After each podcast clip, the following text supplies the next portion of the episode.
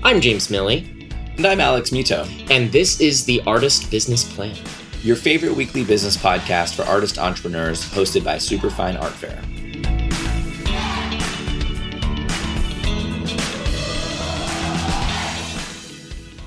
What's going on, business artists? You are listening to the Artist Business Plan, and that means that you are certifiably awesome. My name is Alex Mitow. I'm the CEO and co-founder of Superfine Art Fair. We're the most widespread art fair for independent artists in the United States, and we're also one of your best resources for all of the marketing tips and tricks you need to jumpstart your art career. Today, we've got 3D artist Jordan Baraniecki here with us on the mic. Jordan is going to tell us all about his latest research efforts involving modern-day surrealism. I cannot wait to hear more about that, but first, an offer for you ABP listeners. Artists, have you ever felt anxious, alone, and unsure about the next move in your career? Good news, those days are over! Since 2015, we've spent thousands of hours developing the best art fair model for independent artists just like you who want to take control of your career, build your collector list, and make a real sustainable income from your art. Superfine started with the connection between artists and an eager, empowered, qualified buying audience. So many alternatives didn't provide any real value for the artists who spent their precious time, hard-earned money, and major effort mounting and exhibiting their work without the results to back it up. And that meant that it was time for something new. For 7 years, Superfine has focused on breaking down these barriers and creating sustainable economic opportunities for artists to build careers from our fair. To find your place at a Superfine fair, simply visit www.superfine.world/sell-your-art. Don't miss the chance to be part of the top business artist community in the world. Oh, and when you mention the Artist Business Plan, you'll receive a $150 credit on your booth, no matter what size or city you choose. So that's $150 off. Go online to www.superfine.world/sell-your-art to set up your qualification call with James and get started selling your art with Superfine today. Again, that's www.superfine.world/sell-your-art. All right, we are back here with Jordan Baraniecki. Jordan is a 3D collage painter from Canada. He obtained his master's from Emily Carr University in 2022 with an emphasis on the resurgence of post-pandemic surrealism. Throughout his travels, he has nurtured a profound appreciation for introspection, philosophy, and psychology, which now serve as the undercurrents of his practice. His work invites the viewer to question thoughts. The mind retains thousands of those a day, and only the ones that become conscious are part of the subject matter. Jordan has garnered national and international recognition. Notably, he exhibited at the Academy of Fine Art in Krakow, Poland in 2022. He's collaborated with Herschel Clothing as well as the Vancouver Opera. He's partnered with Zero X Society Gallery in Montreal to develop NFTs, and he's dedicated a year to an artist residency in his hometown to explore psychological differences between chaos and solace. Welcome to the Artist Business Plan, Jordan. Thanks for having me, Alex. It is a pleasure, and we have a little tradition on this show to help get to know you better and help our listeners get to know you, which is to ask you a question. And the question is, what is your earliest memory of art? Yeah, so a great question, and I was actually doing a magazine interview as well, so this is fresh on my brain. So I'm a 90s kid, so it was kind of just before the big kind of technology boom, so everything for me was still like hand to paper. So my mom used to bring home photocopied sheets of Pokemon characters and like cartoon faces, and I would color those in. And then my dad used to create these line drawings that look like interwoven hairs on like a shower tile, and I would color those in as well. So perhaps those were my like first collaborations, but then my very first drawings were these stick people with no torsos, and the legs were attached at the head, with the arms attached at the thighs. And that was kind of the logic that I had for making stick people for my earliest memory. I love that. So you kind of had your own like homemade coloring books, which sounds pretty cool. Absolutely. Super playful stuff. Yeah, that's just kind of, and then just, yeah, developing weird logics of like, this is what a human looks like in stick form. I love that. And as we know, stick form can actually become a huge marketable art form as well, which is really cool. So, Jordan, let's talk a little bit about your work. And you talk about the titles and the work that you do. You've called yourself an artistic middleman. What do you mean by that, and what role does that play in the art industry? Yeah, I think, so I've always kind of struggled with labels, and my own sense of identity was kind of a big thing going through my arts education. And I always found it very difficult to be like, I'm a drawer, I'm a painter, I sculpt. And since I was very curious about a lot of different mediums, I found it just like, well, what is a word that encompasses it all? But then is that even legitimate? So what I kind of thought to myself was, the artistic middleman term kind of came about when I thought art was for others. Like, I really think that I'm a middleman to the work that I create, because once I kind of, appreciate the process of creating the work, and then I can kind of disconnect from it in a very healthy way, and then just provide it to the viewer so that they can have their own agency to interpret the work. I just found that that was a really good kind of term for the way that I create work, that just had this like very healthy break of what I do in the studio and then what somebody can take from the artwork that I make for themselves. Got it. I love that. So what first drew you to the surrealist movement and to generating your own surreal works in various mediums like paper craft, projection mapping? Like, what brought you to that? Well, I've always found surrealism fascinating, probably before I even understood what it was. So perhaps that kind of goes back to the stick people with no torsos. But it was just a logic that kind of made sense to me. So I kind of kept developing my own logics as a way that I saw things. And since I never grew up like with art being at the forefront of my upbringing, I found that my imagination could roll wherever it wanted. We didn't have the internet like we do now, and I didn't really have the patience for books as a child, so I wasn't going to sit down and look through various books about artists. I was just doing maybe more kid things. So perhaps it was a blessing to just kind of grow up with an imagination that wasn't exposed to art at an early age.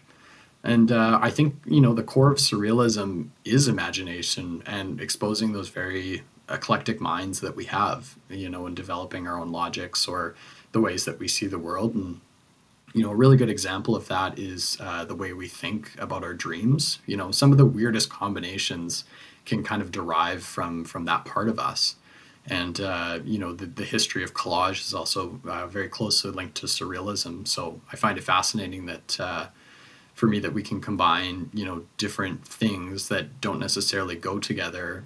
But when we do combine different things that are, that seem odd, they're very curious.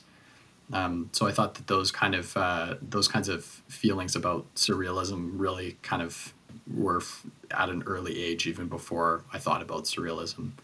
And so with the paper craft and the projection mapping, paper cutting is tactile. So the act of moving things around and seeing what happens, when colors collide or, different pieces, like the forms kind of fit in the right place next to another. It's a lot different than, a lobster on top of a telephone. But my collage method really fascinates me just the same.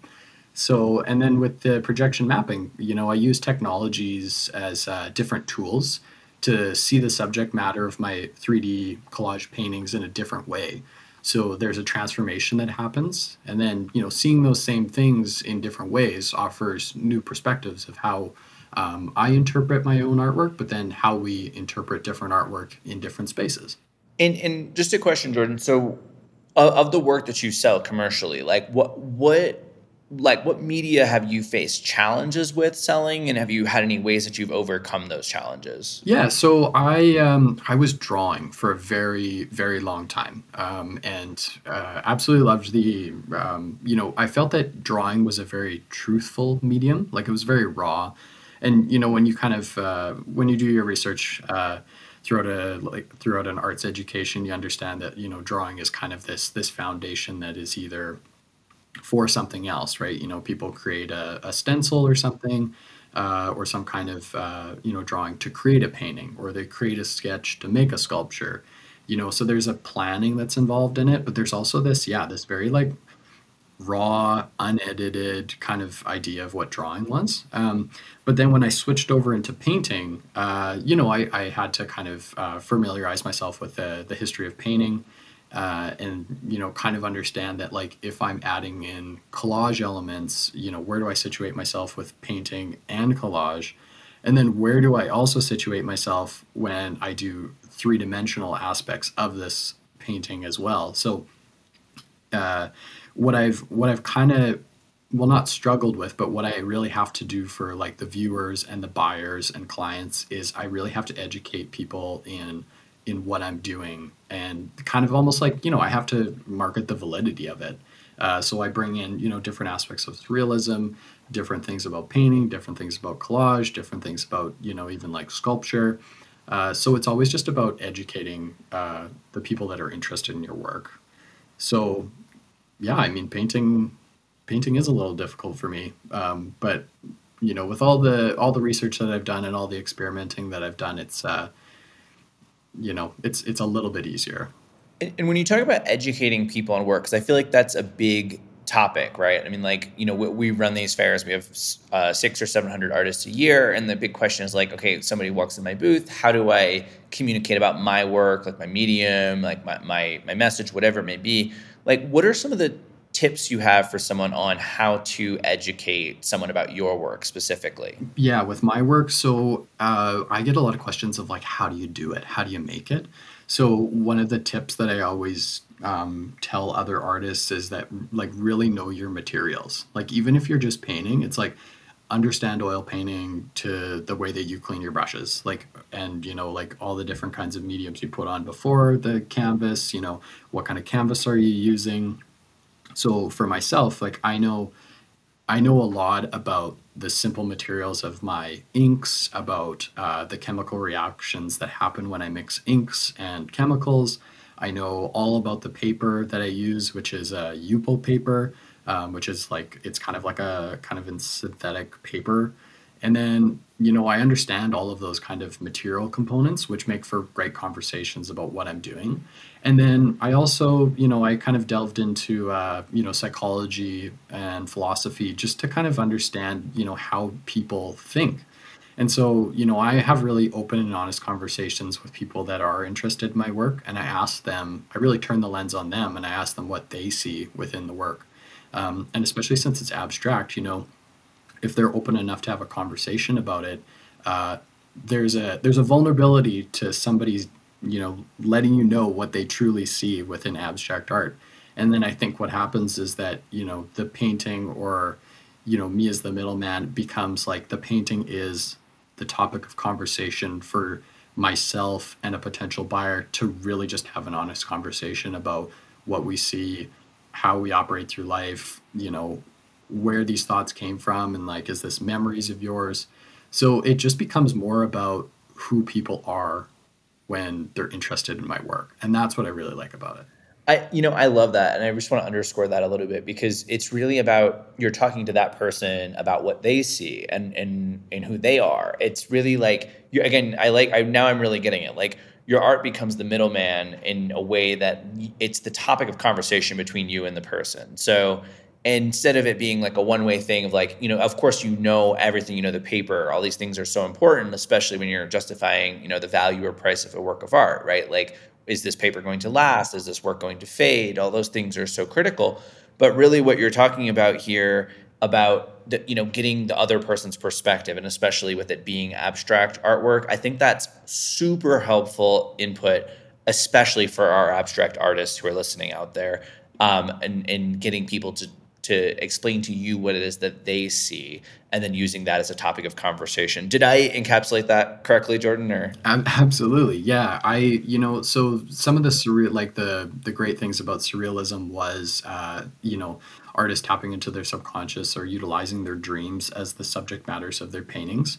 And then when somebody comes in front of an abstract art and, if they just see, like, a rubber duck in a bubble bath, it's like, that's great, because I didn't lead you there. I didn't make a rubber duck in a bubble bath, but your brain somehow got there and you were vulnerable enough to share it with me. And now we're having a conversation about a wonderful memory about a rubber duck in a bubble bath.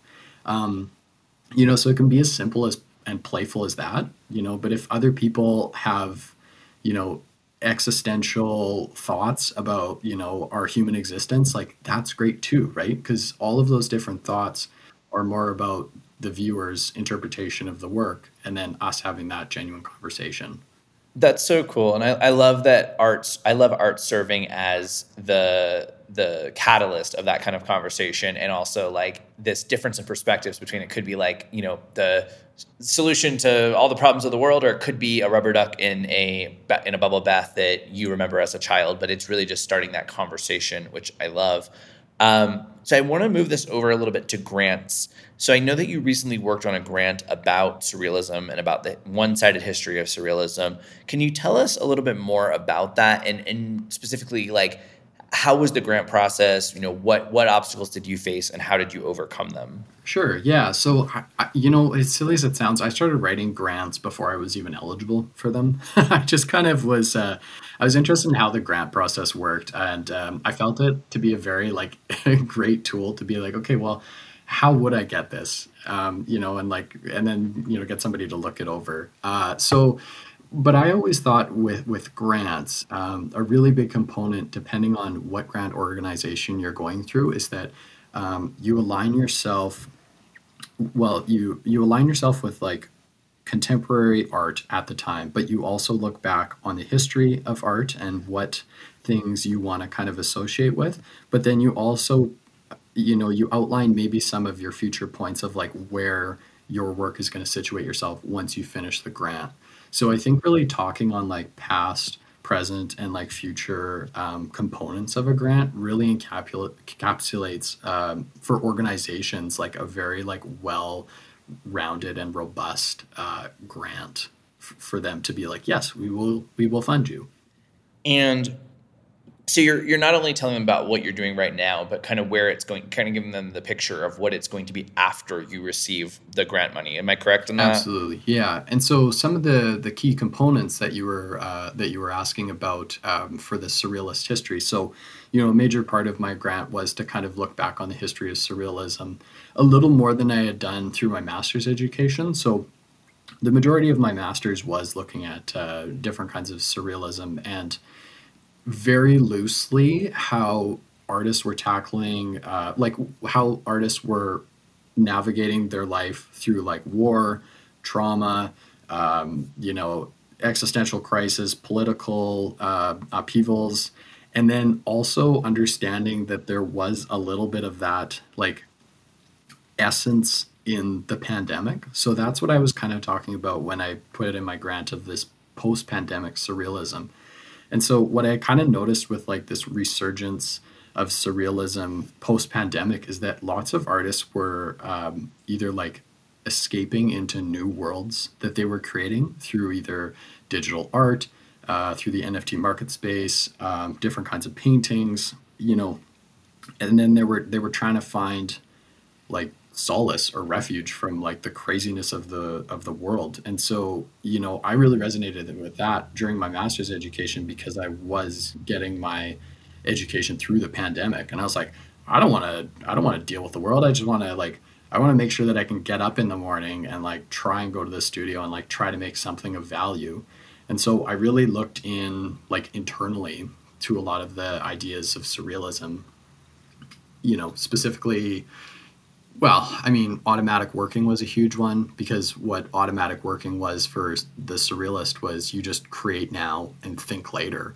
So I wasn't bogged down by being like, okay, well, what is my work going to mean? I was just creating things and then I'll figure it out when I'm in a better headspace.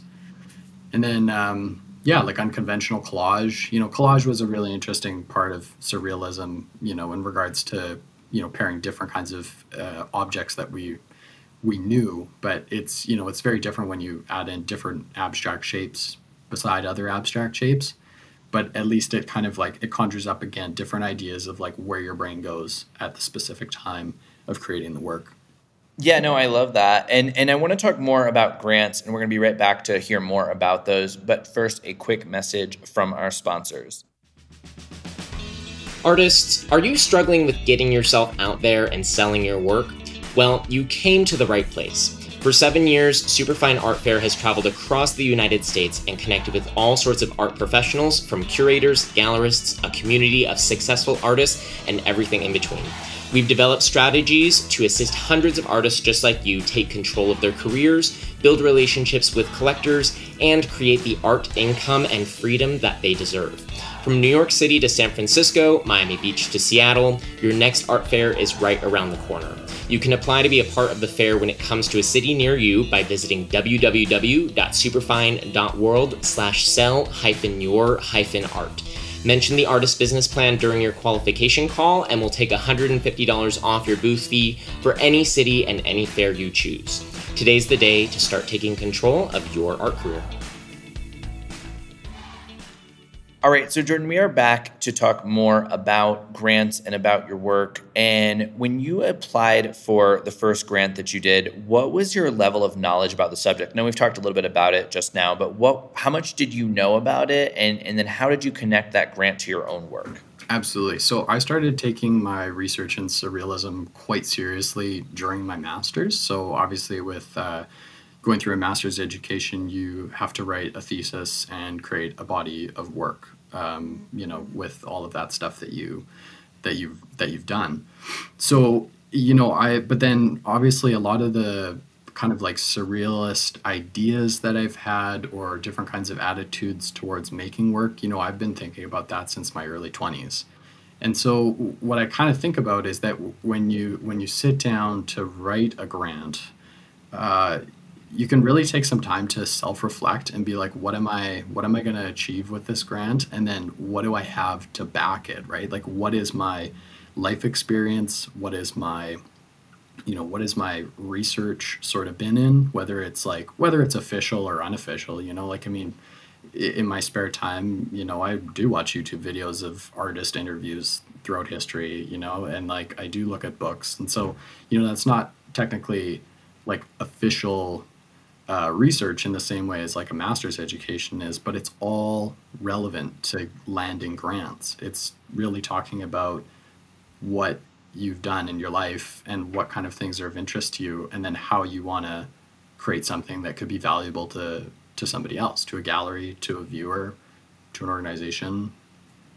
Yeah, and I think that's a good point that kind of brings us back to what we were talking about before with challenges and overcoming them with selling art is a lot of it is thinking about, I would argue that most of it is thinking about who are you selling this to, right? If you're looking for a grant to further your own art, you're not telling them so much about your art. You're learning and responding to what it is that their goals are, whatever this organization is, and then tailoring your proposal to them, to what their needs are, while incorporating, obviously, what it is that you want to do.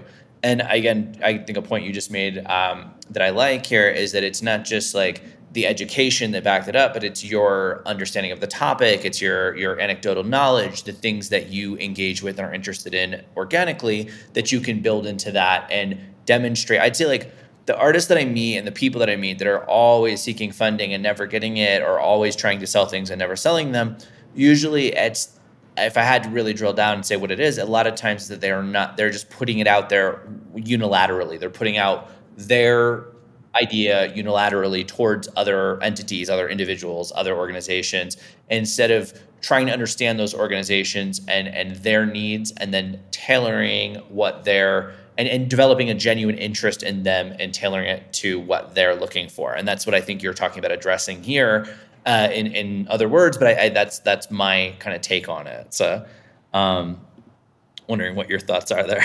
No, I think it's pretty accurate. So, all of my work is quite abstract. And the way that I kind of think about it is, lots of people that aren't either interested in contemporary art or they don't understand it. Usually when you present them with an abstract painting, they're like, yeah, this is another language. I don't understand it. But I think about it in reverse. I think abstract art is the most accessible art form there is, because if you educate people on the accessibility of abstract art, because it's about that art and the way that they look at it, literally it's everything is correct. If you have created something for an individual and you haven't put any kind of like, I'm not leading you in a certain way. So for example, for my paintings, you know, the only things that I think about are the fundamental aspects of art, like color, texture, form. And I'm just creating in my studio space for those specific things. And then once it's out of the studio, it's accessible to everybody, because whatever you think of, you know, similar to the either the rubber duck in the bubble bath or existential things about human existence, it's like you are correct in your thoughts, because I haven't put anything to lead you in a particular way. And so I think that's the beauty of abstract art and educating people on how, like, how great it could be for anybody, is that the accessibility is like, it's in the hands of whoever looks at it. And I think that's great, because the other two things about it is that if the abstract art takes everybody to the same place in an organic way, then we have a connection there within a larger group of people. Whether it's just two people looking at the same thing and be like, yeah, you saw the rubber duck, I saw the rubber duck. It's like, you're both connected. But then if it's like, well, I see a rubber duck and I see a flamingo, it's like, okay, well, there's some common ground with the birds here, but you know, you're a little different than I am, and that's fine, you know? But I think that accessibility of abstract art is huge. And it's really just about, you know, it's about marketing it, of course, but it's also about just, you know, increasing the validity of how important it is to just allow people to think for themselves, to let their minds go wherever, and just kind of, and let it be, let it exist without you tampering with it as an artist. No, I love that. And like really letting people play with work, and abstract is a really obvious example, but in a sense, it's really all art. Right. And I think that's such a cool thing, you know, to offer people and to bring to light. I think we could have a whole another episode just dedicated to abstract art and how artists can better explain it and get their audiences to relate to the work in their own unique way. And I think that actually does kind of ironically have a lot to do with marketing it, because if you're letting people have that time to play with the work and not feel like they have to fall into some structure with it, I think that's just a really fun way for people to engage with the work. So thank you for bringing that to us. I would love to talk all day, but we do have to wrap it up here. So let's bring it home for our listeners. Jordan, you're also the business director of your own gallery in Canada. What do you look for in an artist, and how could one of our listeners get in touch with you? What is your normal way of doing that? Absolutely. So we just started operating a gallery called the 88. It's technically a commercial gallery, but we're a little bit more on the unconventional side. So, you know, we're here to kind of have fun, but we're also very interested in the artists that are taking this art life seriously.